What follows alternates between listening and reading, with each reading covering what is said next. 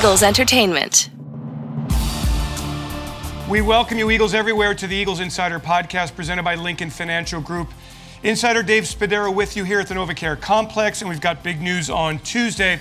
The city of Philadelphia allowing fans to attend Eagles games at Lincoln Financial Field. So we bring on President Don Smolenski to answer some of the questions. Don, first of all, the reaction you have to the good news. I allowed to just go like that? You are allowed to do whatever you want, man. Yeah, throw that fist in the air. Uh, you know, it's uh, it's been uh, it's been a journey. It's been uh, you know uh, a lot of uh, really really constructive, uh, thoughtful conversations, not only with folks with the governor's office, but with Jim and Tumar and Dr. Farley from the city, Mayor Kenney. Um, all of whom have you know have they've they've engaged with us. They've read the materials we've sent them. Um, they've talked through, uh, we've talked through their concerns, and so you know, I, I think that uh, everyone feels that uh, you know we've invested in and we're, and into our protocols and are in a good place. That you know we're ready to take this next step, and and and certainly, obviously for us, you know. Uh, the Lincoln Financial Field and with fans, fans are everything. So um, it, it'll be nice to have the Eagles family back in the house. All right, I'm going to ask every question that I think fans would ask. Uh, number of fans, what are we talking about here? Um, we're allowed to have a total of 7,500 in the building, including participants, so roughly somewhere between 5,500 and 6,000 fans. And that is now, in the future, that potentially could change? You know, I, I take one day at a time, and uh, uh, that, that is what we're at for now. And uh, hopefully, you know, it'll be uh, we can demonstrate success uh, to the city and the state, and if uh, and, and, we can uh, continue the conversations to hopefully uh, increase that number as we go forward. How will fans get tickets, Don? How will they be distributed? How will fans know about this? What's, what, what do they need to know? Yeah, so I know communications going out to season ticket members this afternoon, um, and I, I, believe a general release went out earlier today. Um, and you know, um, it obviously is a limited number of tickets. I think we're, we're, we're, going to our, our uh, season ticket members who had opted in for the season that they would still be interested and give them the opportunity first. Uh, and then we sort of open it up to season ticket members and fans. Um, you know, if we need to, uh, I think that might be Thursday morning. So we go. We'll, we'll, we'll start the on sale process uh, tomorrow. Okay. So if I have opted into my tickets, then I would fill out a form and request tickets without a guarantee that I would get the tickets back. Is that no, how it works? You, um, you, you, you. Probably this is probably better for Kevin Sorley, but my understanding is you, as a season ticket member who opted in, you will get an email. Your email gives you sort of a slot of, uh, of, a, of, an amount of time in which you have to make your decision to buy tickets.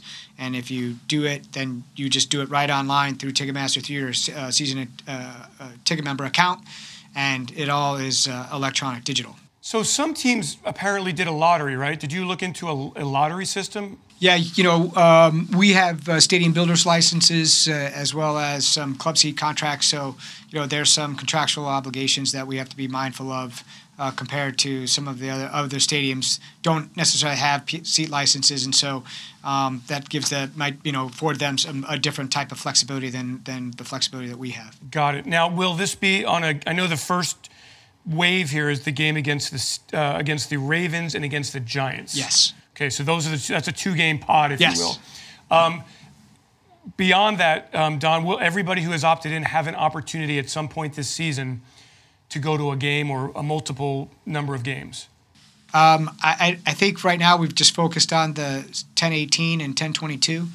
Um, where we go from there, I think will depend on where we are with our numbers. But um, you know, I think the the opportunity to do these two games uh, in close proximity to one another uh, is just a, is a good first step. Will fans be permitted to park, and if so, in which parking lots will they park? Yes, so uh, we're going to open up the uh, uh, we call the K lot, which is the lot on our stadium premises, and I believe the Wells Fargo lots will be open, so people will be able to park. Uh, it will be different because we will be direct parking, uh, utilizing every other space to maintain social distance. Tailgating is not uh, permitted. Uh, the parking lots will open later.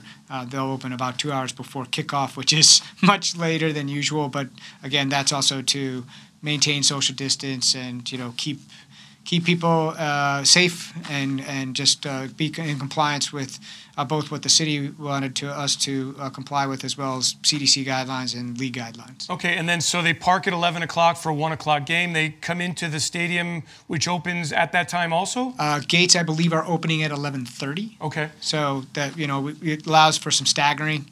Um, we wanted to afford enough time to get people to park and enough uh, afford enough time for people to.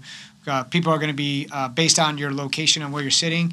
You'll come into a gate, a designated gate, uh, closest to where your seating is, so you sort of uh, minimize cross traffic. So you can kind of come in, go to your seat area, uh, et cetera. And Don, I guess the enforcement of no tailgating. How, how do you enforce no tailgating? Will there be stadium employees walking around? How do you do that? Yeah, so we, I mean, on a regular game day, uh, you know, we have uh, security staff as well as City of Philadelphia police officers, some on bicycle, some on motorcycle. We have police officers on horseback. Uh, we'll still maintain that type of presence, uh, just you know, as a courtesy, just a reminder people to uh, you know uh, not tailgate and it obviously won't be at, at, at, the same staffing levels because of the size of the, uh, or the number of our fans. But uh, it'll there'll be a presence there just to encourage people to to you know not congregate in big groups. Clear bag policy still in effect. Yes, sir. People can bring in a sandwich if they want. Yes, they can. If they want to purchase concessions, how do they do that? Uh, the concession stands will be open. Uh, the um, you know there'll be uh, signage and markers again to uh, maintain appropriate distance, but uh, and package food items might be pa- prepackaged, and there might be uh, fewer options than previously, but they'll be open. You can you can get a a beverage, a, a, meal, etc. during the game. I can walk up to a concession stand, Don, yes. and wait in line. Yes. Okay. Yep. Restrooms. Uh, so uh, we're actually going to open up as many restrooms as we can. So um, you know we're, we're not utilizing the um, the full stadium. We're not utilizing the Upper East Side. Uh, of the building, uh, but we, uh, but in all the other areas, we'll open all the bathrooms because the bathrooms will be um, spaced out, at least certainly the men's, um, and uh, so by opening more bathrooms, we have more capacity to hopefully offset the reduced capacity by providing for social distance. So that should alleviate, uh, uh, uh you know, long lines. Uh, again, based on the number of people who will be in the building. And seating, how how have you designated where everybody sits? So again, this is this will fall forward, you know, to Kevin. Kevin Sorley probably deserves most of the credit probably deserves all the credit, but he's the you know the jigsaw puzzle master.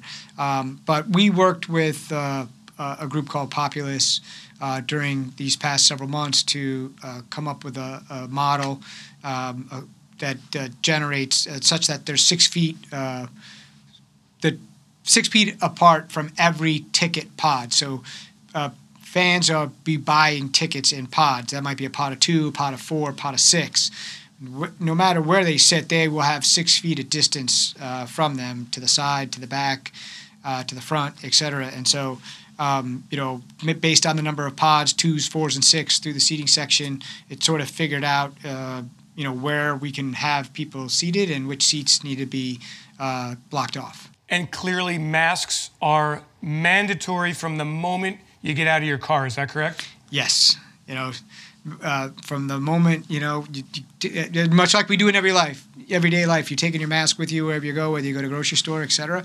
And you're you're going to bring that mask. You're going to wear it when you get out of the car, as you and you wear it th- throughout the game, except for maybe when you're sitting in your seat and actively eating or drinking. But otherwise, you know, wear your mask. The, the mask protects you. It protects the people around you, and uh, masks will be mm, required. Are club sections opened on indoor the indoor clubs? Yes uh, both the East Club and the the club on the east side of the stadium, the Tour Club, and the club on the west side, the Hyundai Club.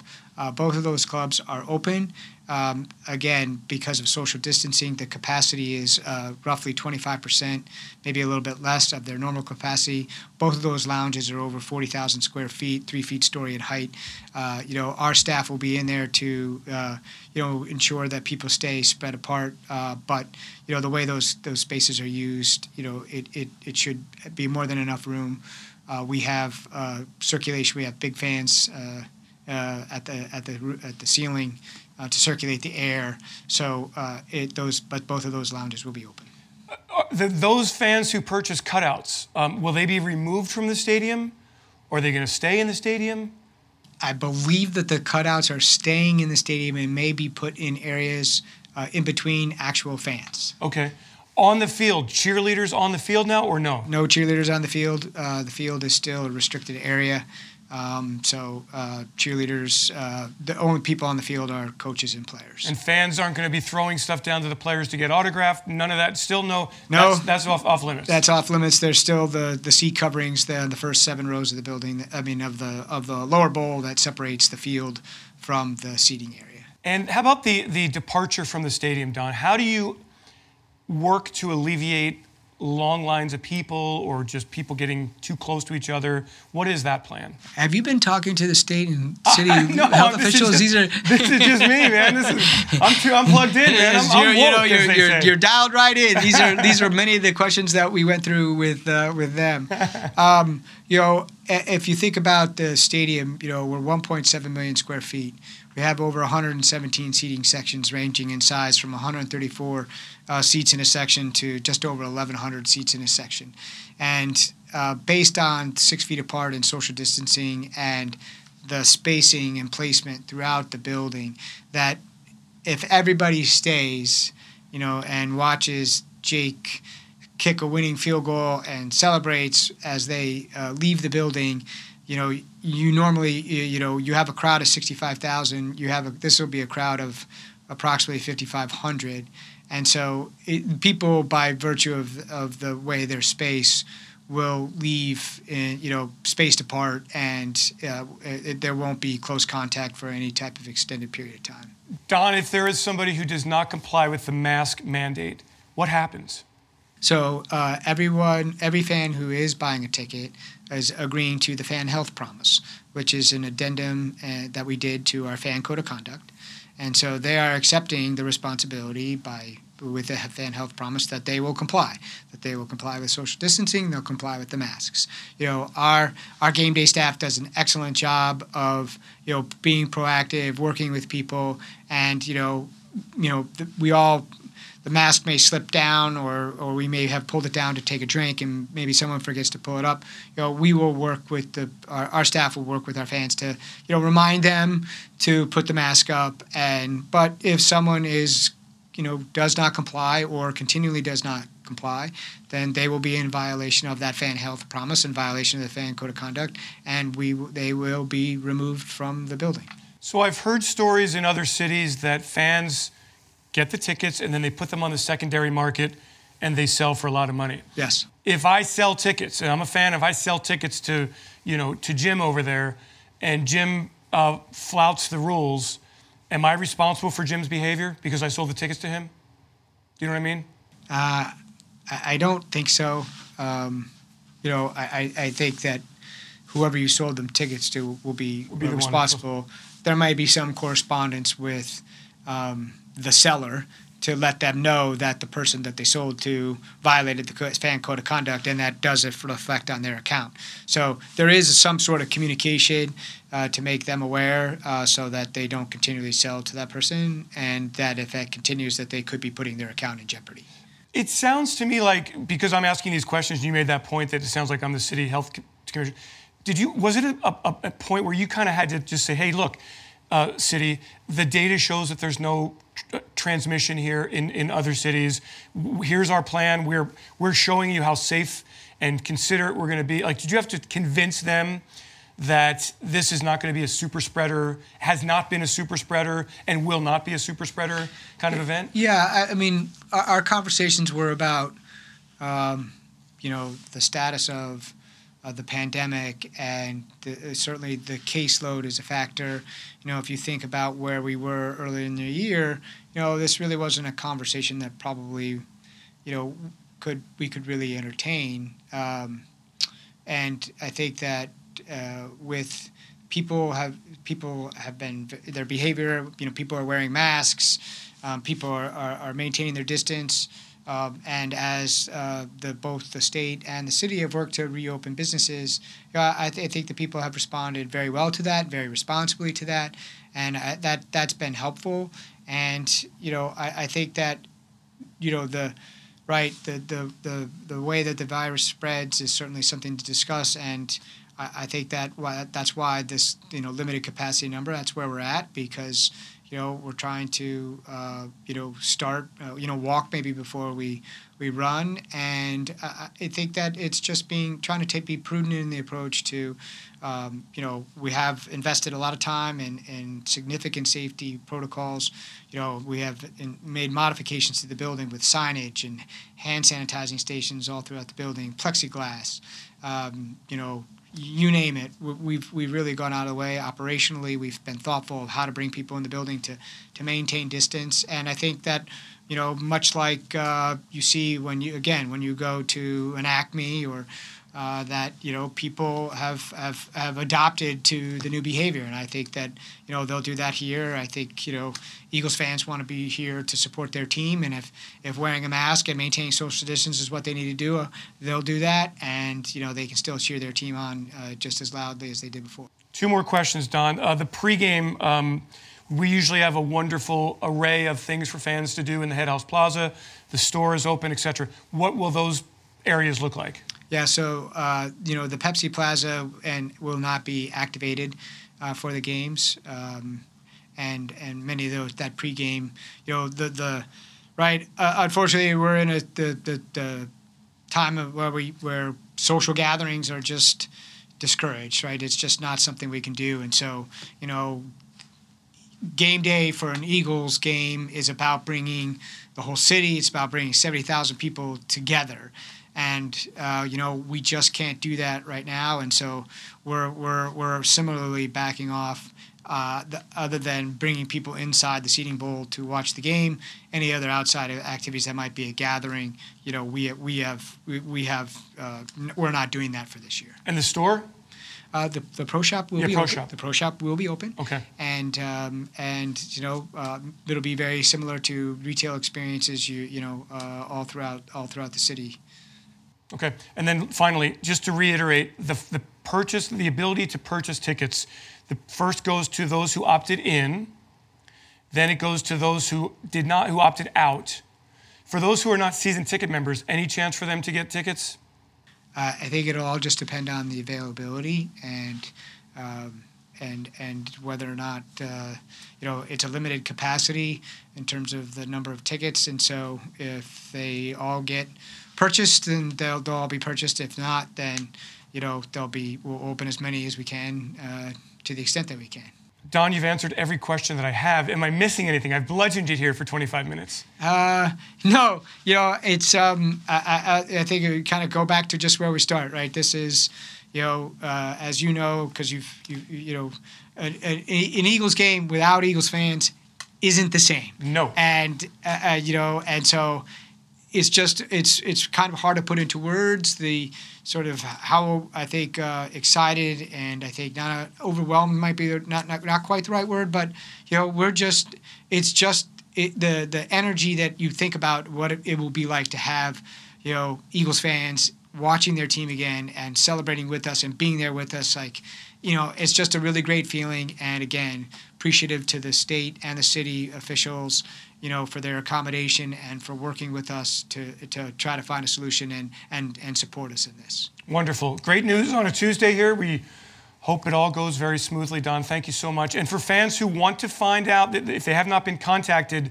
by the Eagles, what should they do? Is there a phone number they Philadelphia, can call? PhiladelphiaEagles.com, breaking news. It's there right there on there for you. Love it. Don Smolenski, Eagles president, thank you so much for joining us on the Eagles Insider Podcast, presented by Lincoln Financial Group. Everyone, have yourselves a great Eagles day. Fly, Eagles, fly. We're back with more later this week as the details begin to filter out about not only fans in the stands, but the Eagles hosting the Baltimore Ravens. I'm Eagles Insider Dave Spadaro. Thanks for joining, everybody. E A G L E S Eagles!